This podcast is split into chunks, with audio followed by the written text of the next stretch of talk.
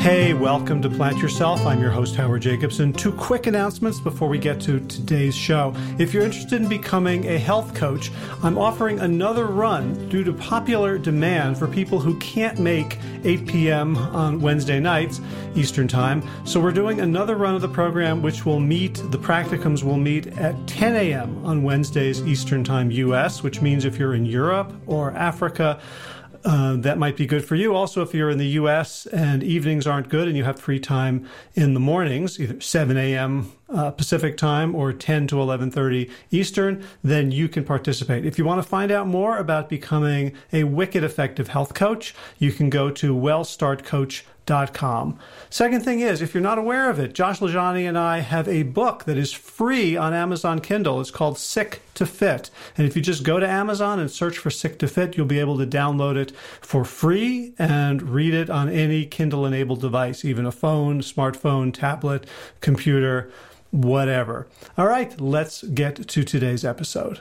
This is the Plant Yourself podcast. I'm Howard Jacobson of plantyourself.com and WellStart Health. This podcast is part of my mission to help you live a free and fearless life.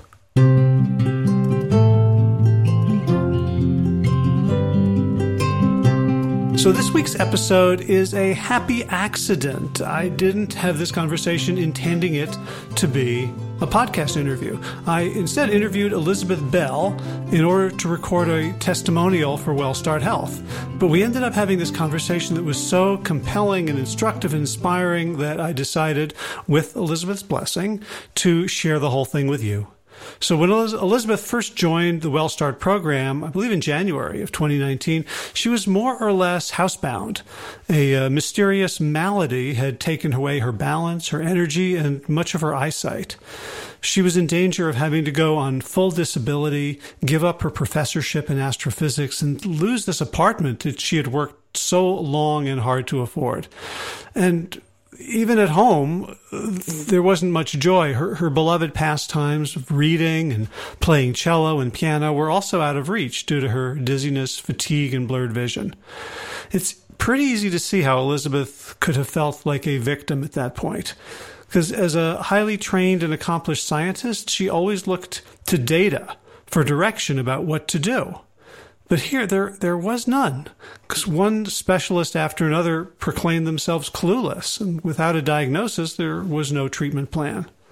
And I remember being nervous when Josh and I first met Elizabeth on a WellStart coaching call you know, we're, we're confident that we can help people with uh, things like obesity, high blood pressure, cardiovascular disease, autoimmune conditions, gut problems.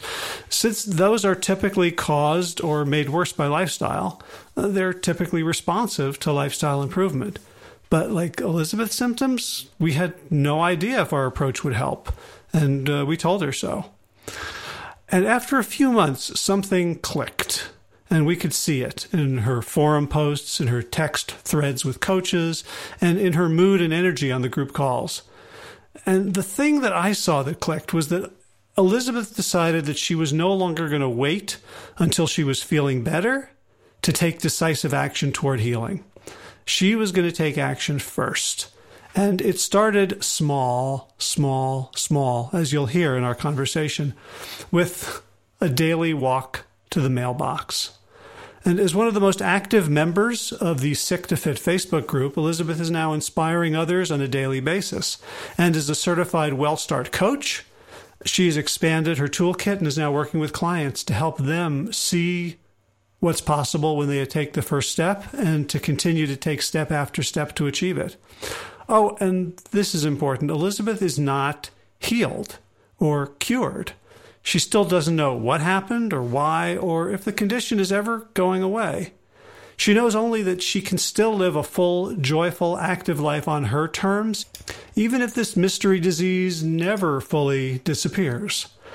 And she relishes and passionately preaches the freedom that that mindset affords. So I couldn't be prouder of Elizabeth or more delighted at her progress or more excited for the growing impact her coaching and advocacy are having on the world. So, just a couple of things before we get to the conversation. Uh, first thing is, as I mentioned, Elizabeth went through the WellStart Coach training program, and we talk a little bit about that in the conversation. Uh, but we're starting a new one this November, so in a couple of weeks. And it's a 12 week program with the option to continue for an entire year to really learn how to be an effective coach to advocate for people's health and to do so in a way that empowers them rather than you being the one telling them what to do and getting frustrated when they stop doing it or don't do it perfectly or don't do it consistently to really help them light their own fire and even more importantly than the motivation to help them follow through when going gets tough. And we don't believe in using a lot of different methods and tools. It's, it's very popular in coaching programs to kind of throw the kitchen sink at you and to teach you uh, Myers Briggs and Enneagram and the four tendencies and this model and that tool. And we believe in keeping it really, really simple. Just giving you, just basically like teaching you the rules of chess so that you have the principles on which to make good next moves when you're working with clients. If you'd like to know more about the program, uh, and it's for people who are already coaches who want to up their games. It's for health professionals who would like to get better at counseling patients. And it's also for lay people who just want this skill set to be able to help themselves, friends, family members, coworkers, community members. It's kind of like being able to, you know, change the oil in your car. It's just a really useful skill set for life. So if you want to know more, check out wellstartcoach.com. Last thing before we get to the conversation is Josh and I have one spot left for the retreat in North Carolina in November. If you want to know about that, go to sick2fit, that's the number two, sick2fit.com forward slash retreat. And if you'd like to find out about the one we're doing in March in New Orleans, then you just go to sick2fit, that's the number two, sick2fit.com slash NOLA, N-O-L-A, all lowercase. All right, so let's get to this conversation with Elizabeth Bell. So I didn't start it like a typical podcast, so I'm just going to uh, cue it up and let her introduce herself and take it away. My name is Elizabeth Bell. I'm a college professor at a local community college. Um, I teach physics and astronomy, so kind of theoretical astrophysicist by training. But I've dabbled, so I've been a systems engineer, you know, rocket scientist, and grade school teacher as well. You started with WellStart, I think, in February of, of 2019. What what was going on in your life that led you to to seek help? I came to WellStart from a very dark place in my life. So last year in June, it was about like a week before final exams. Um, working as a professor, I'm just really overdoing it. I'm getting ready for interviews. I'm getting ready for jury duty. I'm getting ready for final exams. And, you know, I had recently earned tenure. So, you know, it's not, not that easy to do. So a bit of a challenge and kind of just out of the blue. Um, the world started spinning on me and not in a good way. So basically, I had uh, vestibular type issues. So I got attacked. My balance system was attacked. My vision was attacked. There was incredible fatigue. There was, you know, some nausea. And a few days after that, speaking of my vision system, I also developed something called central serous retinopathy. So if you're not familiar with that, it's kind of what it felt like to me. If you can imagine at night, you stare into some headlights, and then for a little while after that, you kind of see the headlights every time you blink. Mm-hmm. So the central serous retinopathy, very close to my um, central vision, I kind of see a dark spot every time I blink, and it's basically um, fluid-filled blister underneath the retina.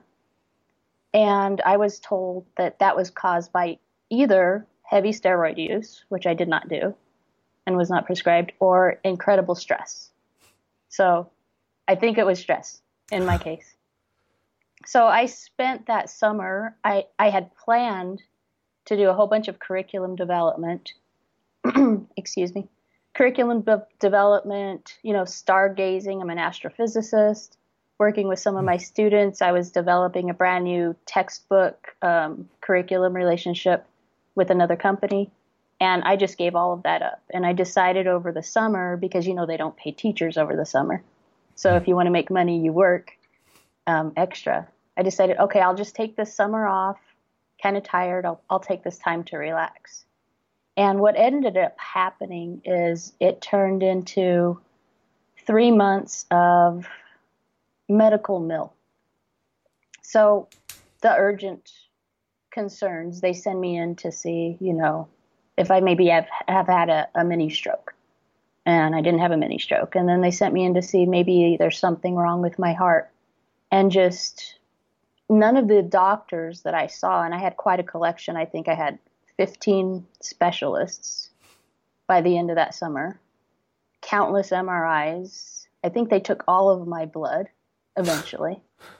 Um, you know, vestibular balance tests, nonstop on the road, at home in bed, on the road to see a doctor, at home in bed. Nobody could figure it out. I wasn't working. I had ample opportunity to rest, and I was just, you know, I was sucked into the medical mill, and I wasn't getting better. And so, like a, a typical a typical day for you during these three months, uh, it was like so you had the the eye issues. It was like staring into headlights, and you had balance issues. Uh, what what else? Like you can t- sort of take take me through a day. So a basic day would likely likely include a specialist doctor's appointment. I would set two alarms because I would inevitably sleep through the first one. Um, the second one was clear across the room and sounded like an air raid siren. So I'd get up for that one just to turn it off. And I'd have to drag myself out of bed. And I'd wake up a few hours early for the appointment too, because it took all of my energy to, to get ready in the morning, take the shower, brush the hair. I'd set the alarms again, go back to bed to nap and recover from that. Then I would get back up, get into the car, make the 45 minute to an hour and a half drive. I'm in Southern California, so, you know, that's a typical drive. To the doctor's office, sit in the waiting room, fall asleep in the waiting room. Go see a doctor, a scary doctor. You know, there was a lot of trauma going on, not knowing what was going on.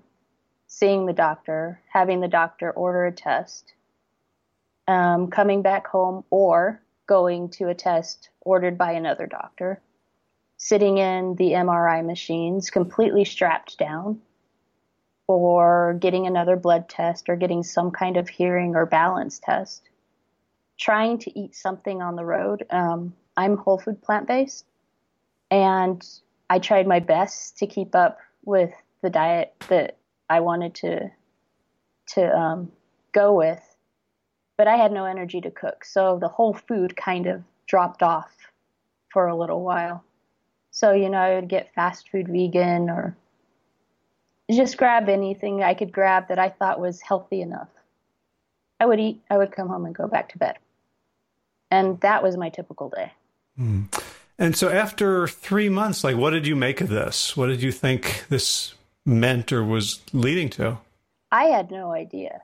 This this was the scariest thing that had ever happened to me. And not that it um, necessarily important in this context, but you know, for pet people, I had also lost my cat during this time. You know, just a baby cat. Mm. So, and I'm feeling guilty because I can't go home and visit my parents. And aging parents, you know, it's very difficult for them to drive and come to visit you. So I basically felt trapped in my own body. I tried to think, all right, well, what can I do? Eat well. And I didn't even have the movement mindset at that point. Eat well and do something that relaxes you. And here's the thing I couldn't do anything I would normally do to relax. I'm an avid reader, and my eyes wouldn't let me read. They wouldn't let me focus on any words. I play piano, and the piano would make me dizzy. Um, I did enjoy going for short walks, but this is how I would describe it. When I was sitting down, I felt pretty stable. As soon as I got up to walk, imagine being walking on a waterbed or on a very small rocking boat. That's what it felt like every time I took a step. And I get pretty motion sick in general. So you were getting nauseous as well? I was getting nauseous the worst was, you know, I'm trying to maintain this lifestyle because I had switched to whole food plant based about three years ago. So I just, I'm used to going to the grocery store every two to three days, fresh fruits mm and vegetables. And that was torture. I would go to the grocery store, I would get out of the car. The whole world was moving. I didn't know if the concrete was coming up toward me or if I was going toward the concrete. I would get in the store and the lights were intense and just walking down the aisles, whether I had to get one item or 10 items, I would grab a shopping cart and use it kind of like a walker. And while I was walking down the aisles, there's just too much input coming at me from all directions. And when I would turn one direction or the other to look at the food and try to read it while I'm walking, both the cart and I would start leaning into the food. So going to the grocery store had become a chore. It was no longer pleasurable. Trying to do anything to relax was no longer pleasurable. And all that I physically could, or what I thought I could physically do all day was just sleep. So I prepared, I talked to my chairperson about three weeks before school was going to start, and I said, I think I need to take a disability leave. And after that three months, I said, I think I need to take a disability leave. I got in with a new MD. My other MD pretty much says, you know, I don't know what's going on. I'd like to help you. I don't know what to do. And it was one of those, you know, large medical systems where I get five minutes with her every three or four weeks. Mm-hmm. So I went to a new one, more of a concierge service where they spend a lot more time with you and almost instant access. And she said two things. So the good thing she said was, you need to relax, go get a massage. But the thing that really devastated me, and I know she said this out of a place of caring, was you know, we might not ever figure out why you're dizzy, but it's okay. We can manage this. So I suggest starting to go to work in a cane so you don't fall over. And it may get to the point where you're in a wheelchair, but don't worry, I have a lot of patients who live very meaningful lives with accommodation. And when she said that, it was just I kind of just gave up right there. Mm. And, you know, I got mad. I got really mad. And I, I made a choice in my head at that moment. Said, well, I can just give up now. They don't know what's going on. But also in the back of my head, I knew through my dietary changes that I had fixed a whole bunch of stuff on my own that I was told also couldn't be fixed. Or I can go get the massage she wants me to go get. I hadn't had a massage in a long time, so I went to this excellent body place, kind of a holistic type of place, healing place. And during the massage, I was talking to my massage therapist, and I explained what was going on. They saw me walking in, I'm hanging onto the walls. I'm walking really slowly, shuffling so that both of my feet are in contact with the floor at all times. And she goes, You know, we have this really good physical therapist here. So I agreed to meet with the physical therapist. And after two sessions, he had me walking without having to hang onto the walls. Now, I still felt dizzy. I still felt nauseous. I still didn't know if I was leaning into the wall or if the wall was leaning into me. But I wasn't hitting anything. So maybe in retrospect, this wasn't the best idea, but we decided together why don't we just go back to work and see if this will be okay? Because I was improving after two weeks physically. So I went back to work and shifted more toward the holistic functional type of modalities versus, you know, the doctor said, I don't know. So I didn't want to go to five doctors five times a week. So, massage therapy, something I'd never tried before, energy treatments. Still kind of iffy about those, but they felt good and I felt relaxed. Mm-hmm. And after quite a bit of physical therapy, I was walking without a cane. I looked like a normal person, still kind of felt like crap, but I was doing it. And we'd gotten to the point where he said, you know, this we're probably peaking here. There's probably not much more that physical therapy can help you with. And I was seeing the massage therapists and energy therapists, and they were even saying, you know, we're kind of just putting fires out here. And they had said things that I eventually learned in WellStart. Excuse me. Kind of about taking control over this, stopping with the outsourcing of my health, giving it to somebody else to fix. And still mentally, I wasn't there. I had been hit all summer. Every day was a miserable day. And I was listening to your pod. Well, I listen to your podcast all the time. And I heard about the WellStart program, but like with any podcast, as soon as I hear an advertisement, I kind of just fast forward through it. and this time, I just kind of hung on it because something you said, or maybe I was ready this time, about healing chronic diseases or healing yourself. And I wanted more information. So I contacted you after the semester. Again, it was kind of a miserable semester. You know, I'm walking on campus, I'll take 20 or 30 steps and I'll have to sit down. When I get to my office, I have to nap before going to class. When I get to class and I have to turn around and write on the board, I can't even see the letters. I just kind of know what I'm writing because they're jumping all over the place on me. And I get home, I grade, I go to bed, I get up, I grade some more, and I go back to work. So I said, you know, there's got to be something more. My outsourcing, everybody who is trying their best to try to help me said, we don't know. Most of the tests came back normal, some of them were inconclusive, and this could be a very, very long process. And I had to decide well, do I want to go on disability? Do I need to go on disability? Or can I try to make this work? Because I didn't want to. I didn't want to say, all right, this is it, and this is my new life. Yeah. What what would um, what what in your mind what would have what would going on disability have meant for like your life trajectory? I have a I have a very supportive family, so I would not have been homeless or anything. But it would have meant giving up a lot giving up my tenured position at a job that I worked very hard to get, which I do actually enjoy. Um, silly things like giving up my remaining cat, so pet people will understand that. Giving up the apartment I had worked so hard for. And the biggest thing, giving up my independence. Because going on disability, and I had learned over the summer, was not going to make me feel better. it was not going to heal me. It's not like I had broken a bone and needed to elevate it for six weeks and then I'll feel better. And all it would mean was that I was still feeling this way, even though I looked a little more normal, but that I didn't have anything else. Hmm. So, I mean, it was kind of a last, last ditch effort.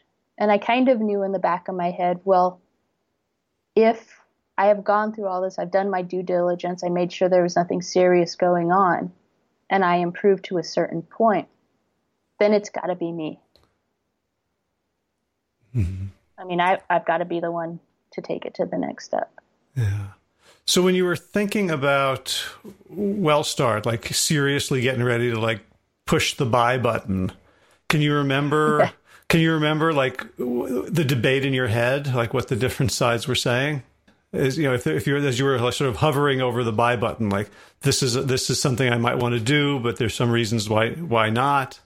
I think the biggest debate was I didn't want to be disappointed again, and also I didn't I didn't really understand what the WellStart program was all about. But what I saw were the three tenets: menu, movement, and mindset. And I had a, an understanding of the menu I wanted. Movement had taken a back seat. At that point, after that MD appointment, after all those doctor visits, I just, you know, the story I told in my head, movement's just not going to be there. Maybe I could sit down on a recumbent and, you know, pedal a couple times a day or something. Mm. But the mindset, when I saw mindset, I said, I could really use a mindset tune up because I, I knew the mindset issue was huge for me. And I had self identified, and even with the doctor's recommendation, I said, you know, I've got some pretty acute depression going on over this. So I reached out to a therapist that I, I happen to know. And that did help a lot with the mindset issue. But I myself, until going through the WellStart program, did not make a deliberate movement toward health on my part. So, what was your initial experience of being part of WellStart? My initial experience of WellStart was, oh man, they're not going to be able to help me. Because actually, of something you said, I had brought in so much baggage to the program. And you had introduced the program and explained, well, you know, we usually deal with people who want to lose a few pounds or, you know, get their diets back on track. And I had brought you you know, a complete life altering situation here. And so I don't know, it was a little iffy, and I'm thinking, no, I came into the wrong program. I'm bringing problems way too big for this program. But as we got to talking, what I realized later on, and what you had uh, identified at the beginning, was that I was basically in a fold. So I had created the story around everything that had happened the last seven months. That I really can't do this. I really can't get back to any state of normalcy. But let me just do some of this mindset meditation type stuff. And you just gave me a very simple task after brainstorming. And I found out later on that I was actually giving myself the tasks. You know, you're telling yourself, you can't do this.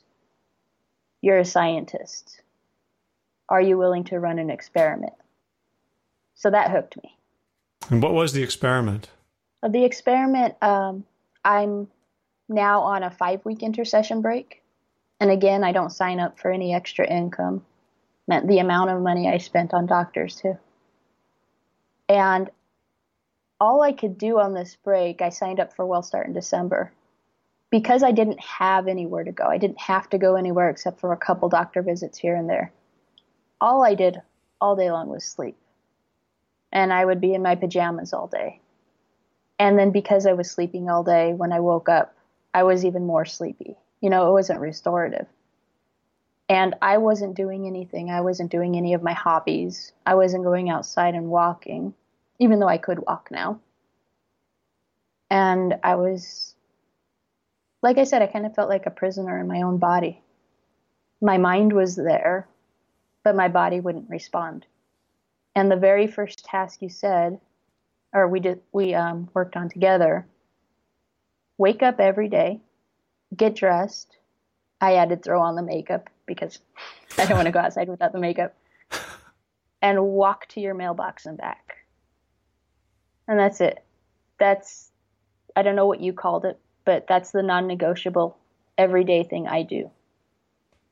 And for me, it was intense because I would wake up, drag myself out of bed, get dressed, throw the makeup on, really want to go back to bed. But the mailbox, I mean, this seems so small now, but it was so huge. The mailbox is 50 steps away. And I thought, I'm too tired to go that 50 steps.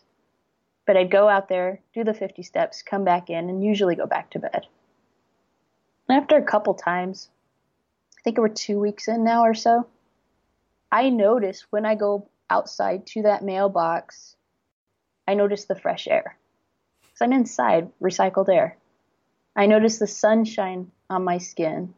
I kind of just get this warmth running through me. I start to notice people. Start to say hi to the people and the little doggies. I love saying hi to the dogs. I don't have a dog. And I'm thinking, all right, the mailbox is right there, but I could just walk down the block too. So I, I started walking down the block. It was kind of boring just going to the mailbox and back, you know, all that work to get outside. Started going down the block and meeting my neighbors. Oh, hey, you know, there's a world out here outside of my bedroom and outside of the doctor's office. And that's when everything started to change. I started to get back into walking down the block and then around the block. And I'm thinking, oh, I could listen to my podcasts while I do this or I think we have a running joke. I think it took me five or six attempts to get through Sick to Fit. And that was no reflection on the book or the content. I was tired. So, you know, first time I tried reading it, I fell asleep. Second time I tried Siri reading it, I fell asleep. I ordered the Audible. You guys are on the Audible, you and Josh. I fell asleep. But I know, and you asked me, what did you say? Please don't write a review or, or something to that effect. Right. And you know, I'm a scientist. I'm thinking, why am I falling asleep? This is interesting stuff. It's really helping me. I'm falling asleep because I'm sitting down doing this. I'm not moving. Mm. And a thought came into my head, you know, a little further into the program. Maybe I did do the physical healing I needed to do through physical therapy, through massage therapy, through giving whatever happened time to go away. Maybe I did all of that. And maybe I'm tired because I haven't moved in six months, because I've just spent time in bed. Mm. You know, I had a lot of muscle atrophy by the time I went to the physical therapist. I didn't engage with people. Maybe this feels better now because I'm going back out. So that realization was huge. I still didn't feel great, you know, but just getting out and moving, coupling with the mindset, the stories I was telling myself, other people were telling me, and you just said, Well, is it true? You asked me to run an experiment, the simplest experiment in the world. Get dressed and go to the mailbox. Is it true? And it wasn't. What what wasn't? But I was the story that I can't do this anymore. Uh-huh. And I am an astrophysicist. I couldn't get past that story.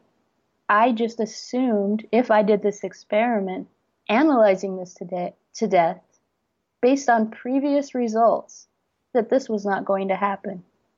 And neither you nor WellStart made any promises that this was going to make me feel better.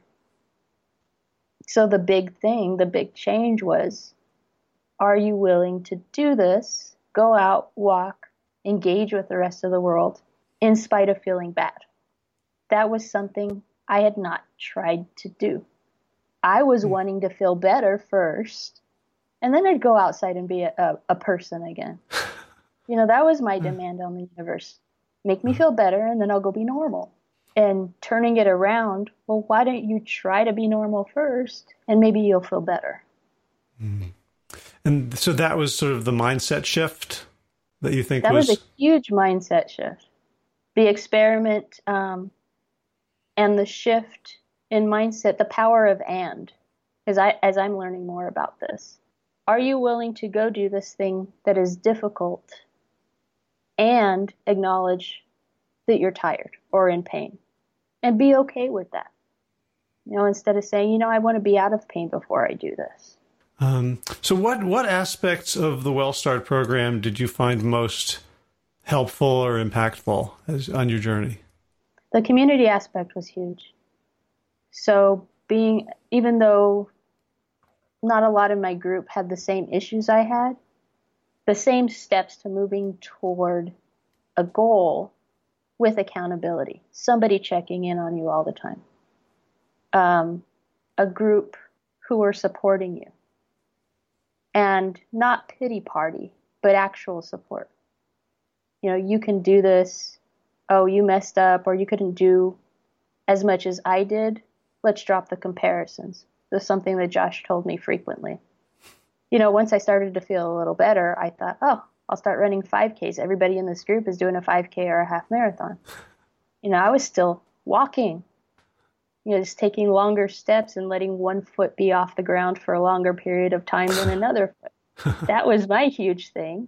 Once I dropped the demands, that's a big mindset shift. Then I could focus on where I was, my current capabilities, what I was capable of. And then instead of competing with everybody else, I was competing with myself. I was seeing how I would grow. Mm. The one on one coaching, which I had an opportunity to do as well, helped immensely uh, I found my voice through one-on-one coaching. Um, I've told you in the past I'm kind of a little timid. Mm-hmm. Yes, I'm a teacher, but you know, it's kind of I have a script. Mm-hmm. I've been in plays. I could talk to people like that, but as soon as the teaching hat is off, don't talk to me. I'm very kind of shy, and I kind of want to be, you know, part of the surroundings than in the center.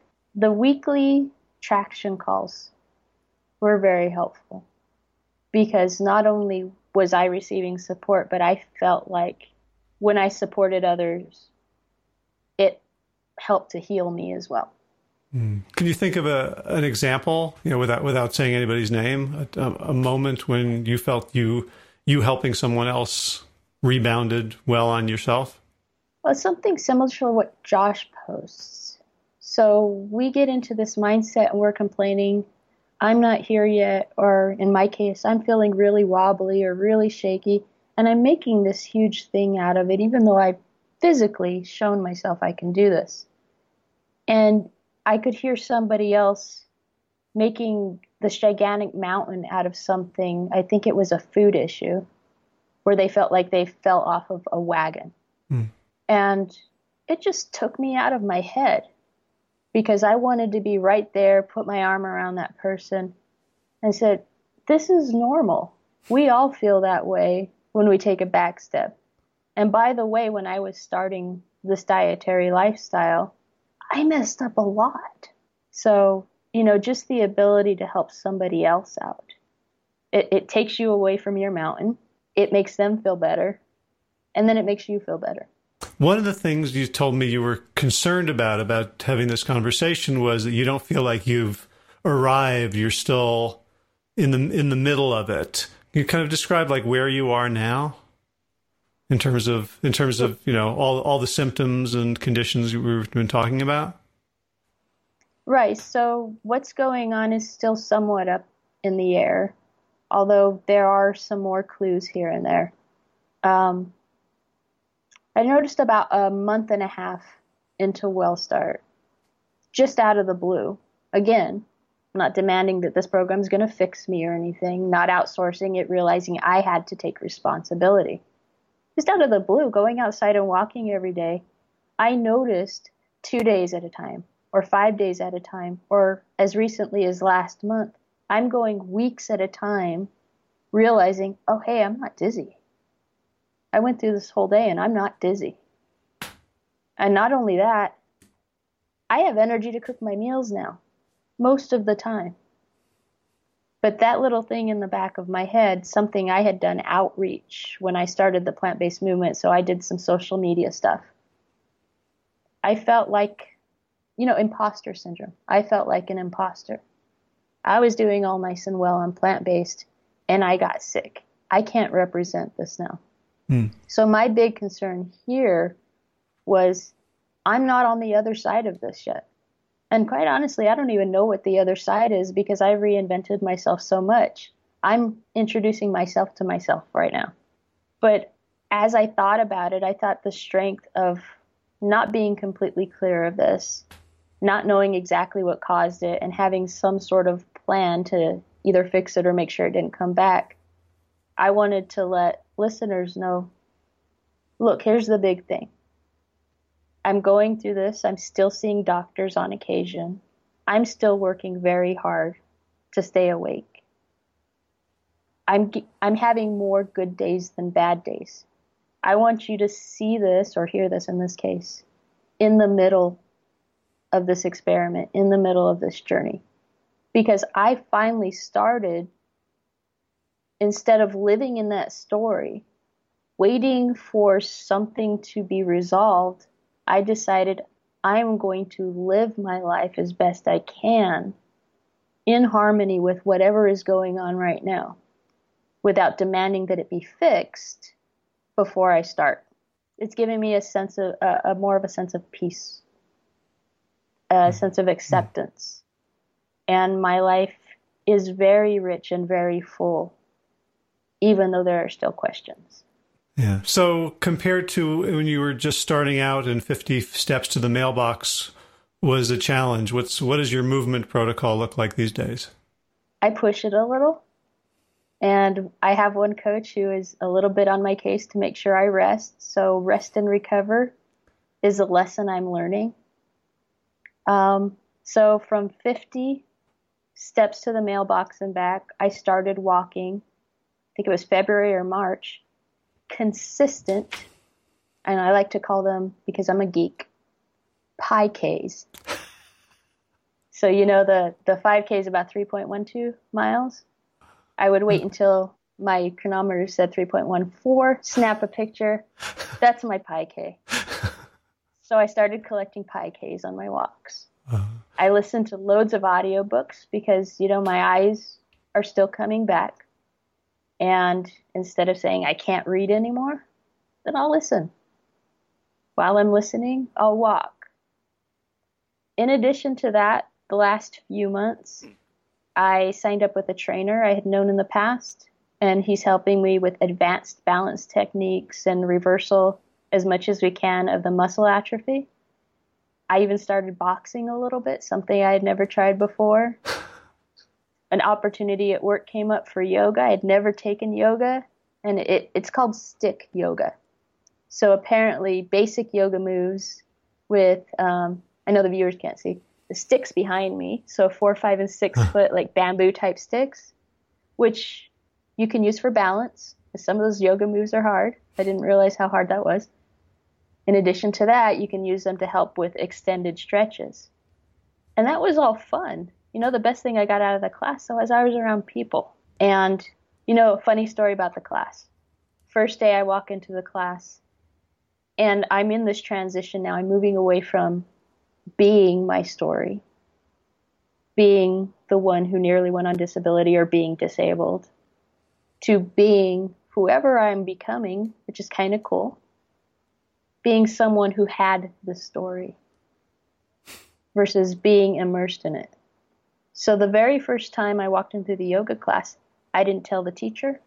I didn't tell anyone else. I mean, it wasn't important that I had been going through all of this. And the very first class, I'm hearing people fall, I'm hearing sticks fall, and I'm balancing. I'm doing better than most of the class. And, hey, you know, I can pass for a normal person now. And I noted, I know normal is kind of loaded, but it just felt kind of amazing.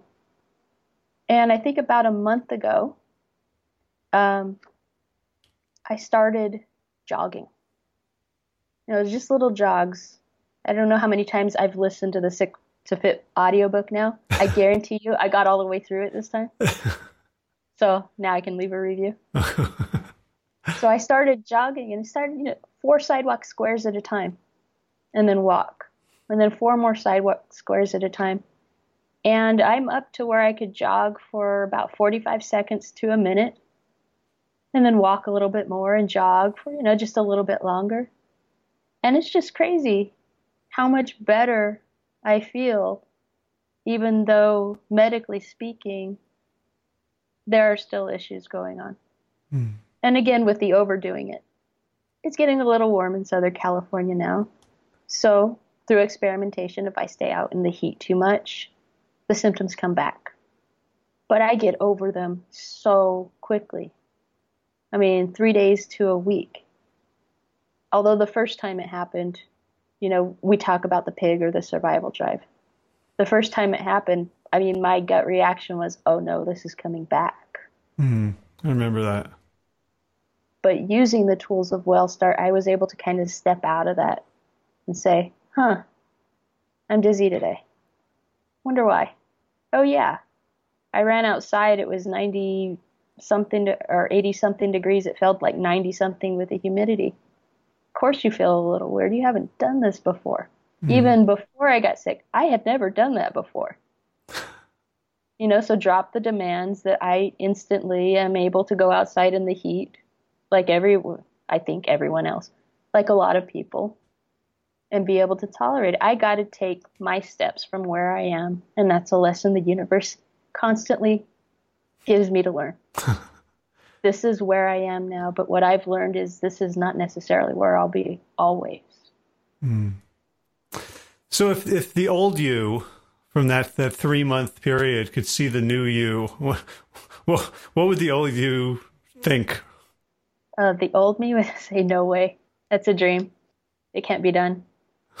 or maybe, yeah, in ten years. You know, feeling as bad as you as I felt for so long, all day long. It wasn't like I could take a pill and then it would go away for a little while, like if you have a headache. Just the constant bombardment of feeling uncomfortable, feeling unwell, not knowing what was going on. And as an astrophysicist, it drove me crazy because I thought, I, you know, I can fix this. I'm smart. It changes your mindset. It makes it difficult to think logically about this. And it was very difficult for me to break out of that. I didn't notice when it happened. You guys noticed when it happened. Other people noticed when it happened. They were asking me things like, Did you get taller? is your hair longer? And actually, it is a little bit. There's a cool hair story that goes with that one. And some people, a little more in tune, said, Your soul is lighter. Hmm. It's like, oh, okay. Yeah, I, it, it goes so slowly for me. I'm, I'm in it. It's like not seeing a friend for a month or so. Oh, you look different. It's like, oh, okay. What's the hair story? So I love my pixie cut. I got one on purpose a while ago, but you know, my hair is kind of modular. I change my mind on my hair as often as I change my purse. So I am never getting a tattoo. That's not going to work out. So I, in the last few years, I've been trying to grow it out unsuccessfully. I'd get to the point where it's hard to style, so I'd cut it off. And this last summer, I was determined. So before I got sick, it was starting to grow out a little bit. Then this hit me, and I made a decision maybe a few weeks into this. I'm going to cut this so short, I don't have to do anything to it when I wake up because this is taking my time and my energy and I'm just going to have short hair. Not that I don't like short hair, but I really wanted it, you know, I wanted it long and flowing. I wanted to play with it a little bit, put it up in a ponytail. And I just decided that's it. I'm going to have short hair the rest of my life because I don't have the energy to do it. And I tried to grow it out again in January when, okay, I'm going to start this WellStart program. Cut it off again. So when I started noticing, I'm not getting dizzy for two days. I don't feel dizzy for a week. Oh my goodness. The last three weeks, I didn't even notice I wasn't dizzy. I said, that's it. I'm growing it back out. And my hair growth is just a reminder to me look at how much progress I've made because I can measure it by the inch now. And it's still growing. That's and awesome. I, I even put it in a mini ponytail the other day on a jog. nice. Uh, so before we close, is there anything? So so, want to use this to help educate people, both you know about what they can do, about what's what's in their hands, what's possible, what are some steps forward, but also, of course, letting people know about WellStart in particular. So if you you know imagine people watching this who might be considering WellStart? Do you have anything you'd like to say to them? Well, for WellStart specifically, what I'd like to say to people is WellStart is not some prescribed diet or exercise or meditation program. Uh, I think we talked about this on one of your live webinars too. We all come in with different issues, but it's the same methodology. And that same methodology helped uh, somebody in my cohort lose some weight, helped somebody else get off their diabetes medication and helped me with all that I brought into this. The same methodology was able to help us all. And it will be work on your part. So WellStart doesn't tell you, you know, here's your menu plan for the day or here's how much exercise you should get. The WellStart community, I felt, was essential. Accountability, checking up weekly, sometimes checking up daily with your coaches because if I'm not reminded of this, I can all easily go back and say, well, no one's watching. And it got me to the point where no one had to watch for me to want to do this. Mm-hmm. You know, habit formation. And that's the biggest thing. But what I'd like to leave the audience with um, kind of my epiphany, and I posted it the other day too. So I'll just read it. So it's this is what you can do right now. So it's all the little things, all those sliding door moments, your obsessive awareness and acknowledgement of all your little wins, your connection to community, and the realization and acknowledgement of how much better you feel. That's what's going to make a big difference, whatever journey you're on. Well, thank you so much for uh, for taking the time for sharing this. And it feels very, you know, uplifting and vulnerable at the same time. And you're not on script, yes. so I, I really, I really appreciate um, the impulse that that led you to override whatever impulse wants you to not share. Thank you for the invitation and the opportunity. As as I've told you before, it's not that it it creates meaning for what happened, but it's something I could do that's positive in spite of what happened, and hopefully somebody will resonate with some of this and just realize, you know, there may be another way out of this. And you're you're also um, in the WellStart Coach Training Program. I am. It was mm-hmm. so powerful. I asked if I could learn a little bit more and you know be a little more active in helping people through this process that had been so instrumental to my healing and my continued healing. Cool. Any, anything else before we turn off the recorder? I just thank you for this opportunity, and I'm very happy to be here today. Uh, well, I'm, I'm so happy that you are. Uh, thank you very much. Would have probably been, you know, the face is sunken, I'm sunken over. All right, I'm living in this story. And I have some good days sometimes, but I'm living in this story. And then when you asked me to do the podcast, I'm like, but I don't believe that happened. It's not, this doesn't make sense. It's not computing. Because I'm just, I'm stepping outside of that. I'm Elizabeth now and I have this story to tell that I can't believe actually happened. I can't believe I went through that and came over to here. So it just it feels a little awkward, a little dissociative. But it's great because I'm not in there anymore. I'm not in the mud anymore. Very happy for that. And I want this this is why I finally agreed after actually I coached with Sarah and with Kelly. And they helped me. They said, "Let the pig talk." So I just, you know, uh, uncensored. I said, no, I ha- this is valuable because I wish during those three months I had heard something like this when I thought, oh man, I'm never going to get better. This is not going to work out. I'm going to lose everything. It was good. It was very therapeutic. All right. I hope you got a lot of value out of this accidental episode of the Plant Yourself podcast. If you did and you'd like to support the mission of the show, here are some ways to do it. Easiest is to subscribe and leave a review on Apple Podcast or Stitcher or Spotify or wherever you get your podcasts.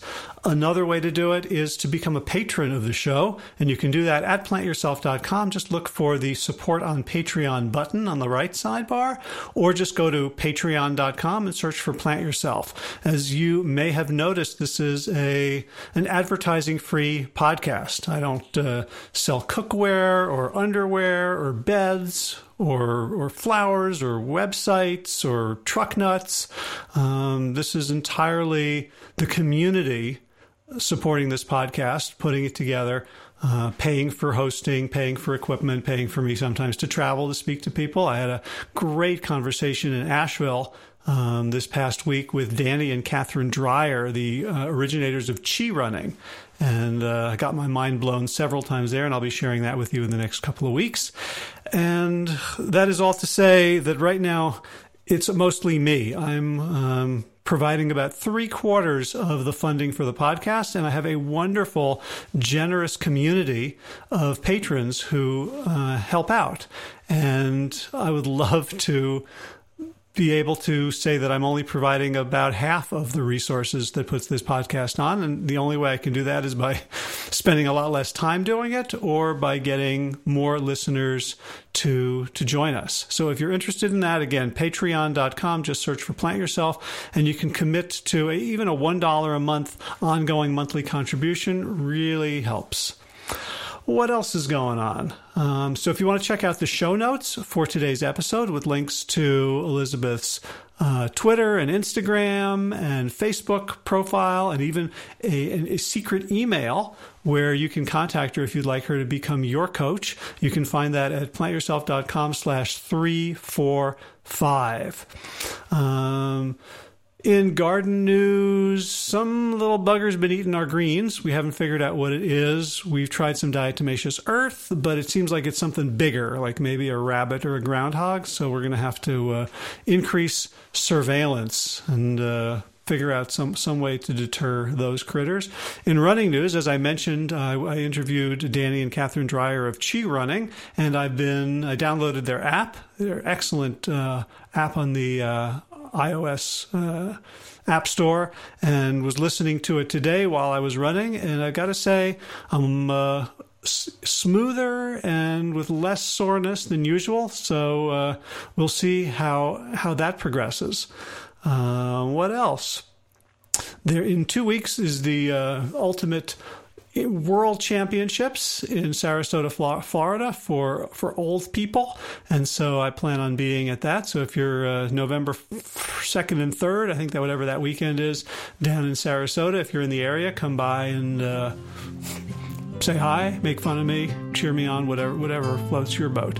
All right, let's talk about thanks. Thanks to Will Ridenour for allowing me to use Sabali Dawn, the Dance of Peace, as the theme music for the show. Check out willridenour.com for more of his beautiful West African kora music. And of course, thanks to all of you Plant Yourself podcast patrons, those folks who have generously been behind this show, supporting it, helping us reach more people. New name today, so listen to the very end. Kim Harrison, Lynn McClellan, Anthony Disson, Brittany Porter, Dominic Marrow, Barbara Whitney, Tammy Black, Amy Good, Amanda Hatherley, Mary Jane Wheeler, Ellen Kennelly, Melissa Cobb, Rachel Burns, Christine Nielsen, Tina Sharf, Tina Ahern, Jen Folianovsky, David Bizek, The Mysterious, Michelle X, Elsbeth Feldman, Victoria Dolomanova, Leah Stoller, Alan Christensen, Colleen Peck, Michelle Andrew, Josina, Julianne Rowland, Stu Dolnick, Sarah Durkis, Ramses Circus, Kelly Cameron, Wayne Pedersen, Leanne Peterson, Janet Selby, Claire Adams, Tom Franzek, Jeanette Beden, Gila Sert.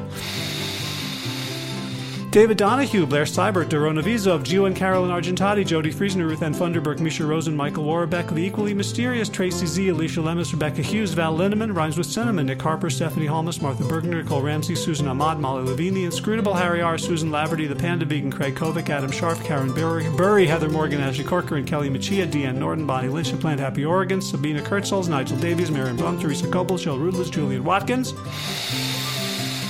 Breed O'Connell, Brian Sheridan, Shannon Hirschman, Kate Rolls, Linda Ayat, Julie Langholm, Hedegaard, Isa Tuzan Wak, Connie Hainline, Aaron Greer, Alicia Davis, Aviva L, Heather O'Connor, Carolyn Jensen, Cherry Olakowski of Plant Powered for Health, Karen Smith, Scott Mirani, Karen and Joe Crabtree, Tanya Lewis, Kirby Burton, Teresa Carell, Kevin McCauley, Elizabeth Rothschild, Kelly Baker Miracle, Ann Jesse, Cheryl Dwyer, Jenny Heslin, Valerie Peltier, Peter W. Evans, Colleen Harrison, Justin Divitt, Joshua Sommermeyer, Dennis Bird, Darby Kelly, Laurie Fanny. Linnea Lundquist, Valerie Hummel, Deb Casilla, Emily Iconelli, Levy Wallach, Rosamund McAtee, Dan Picorni, Stephen Leenan, Patty DiMartino, Mike and Donna Kartz, Deanne Bishop, Bill Elf, Gunter Schmidt, Marjorie Lewis, Kelly Molden, Trisha Adams, Ian Kramer, Nancy Sheldon, Lindsay Basher, Gunmarie Hagen, Tracy Gullich, Laura Heaton, Meg from Mama Says, Rochelle Kennedy, Joan Borstein, Diana Goldman, Stacy Stokes, Ben Savage, Michael Kay, Holly Butler, David Hughes, Connie Rogers, and Claire England for your generous support of the podcast. That's it for this week. As always, be well, my friends.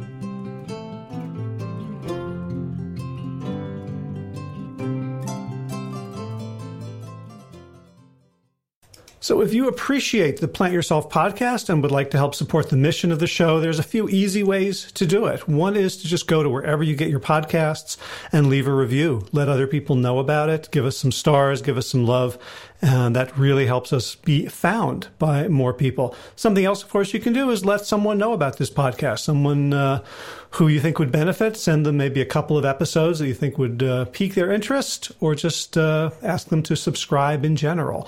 And third, you can join arms and become a patron, a financial supporter of this show.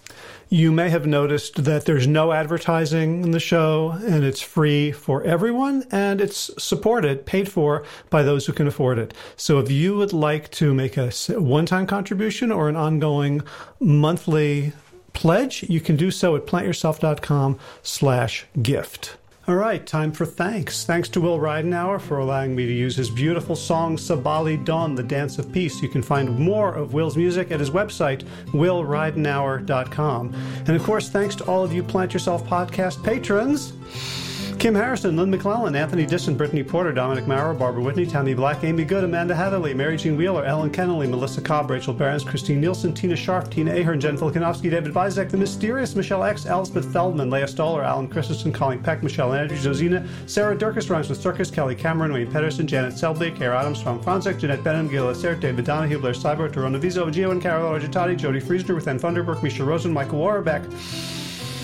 The equally mysterious Tracy Z, Aviva Lael, Alicia Lemus, Rebecca Hughes, Val Linneman, rhymes with Cinnamon, Nick Harperson, Martha Bergner, Susan Amon, Molly Levine, The Inscrutable Harry R., Susan Laverty, The Pandivigan, Craig Kovic, Adam Sharf, Karen Burry, Heather Morgan, Kelly Machia, Deanne Norton, Bonnie Lynch, Plant Happy Oregon, Sabina Kurtzels, Nigel Davies, Marion Blum, Teresa Copel, Julian Watkins, Breed O'Connell, Shannon, Hirsch, Shannon Hirschman, Linda Ayat, Holm Hedegaard, Isa Tuzawak, Connie Hainline, Aaron Greer, Alicia Davis, Heather O'Connor, Carolyn Jensen, Sherry Orlikowski of Plant Powered for Health, Karen Smith, Scott Morani, Karen and Joe Crabtree, Tanya Lewis, Kirby Burton, Teresa Carell, Kevin McCauley, Elizabeth Rothschild, and Jesse, Cheryl Dwyer, Jenny Hazelton, Valerie Peltier, Peter W. Evans, Colleen Harrison, Justine Divitt, Joshua Summermeyer, Dennis Bird, Darmy Kelly, Laurie Fanny, Linnea Lundquist, Valerie Hummel, Emily Iaconelli, Levy Wallach, Rosamund McAtee, Dan McCorney, Stephen Lehman, Patty DiMartino, Mike and Donna Kartz, Deanne Bishop, Bill Brielf, Gunter Schmidt, Marjorie Lewis, Kelly Molden, Tricia Adams, Ian Kramer, Nancy Sheldon, Lindsay Bayshore, Gun Marie Hagan, Tracy Gullis, Laura Heeden, Meg from Mama Says, Rochelle Kennedy, Diana Goldman, Stacy Stokes, Ben Savage, Michael Kay, Holly Butler, Diana, David Hughes, Connie Rogers, Claire England, Sally Robertson, Param Ganchi, Amy Daly, Brian Tourville, Mark Jeffrey Johnson, Josie Dempsey, Karen Schmidt.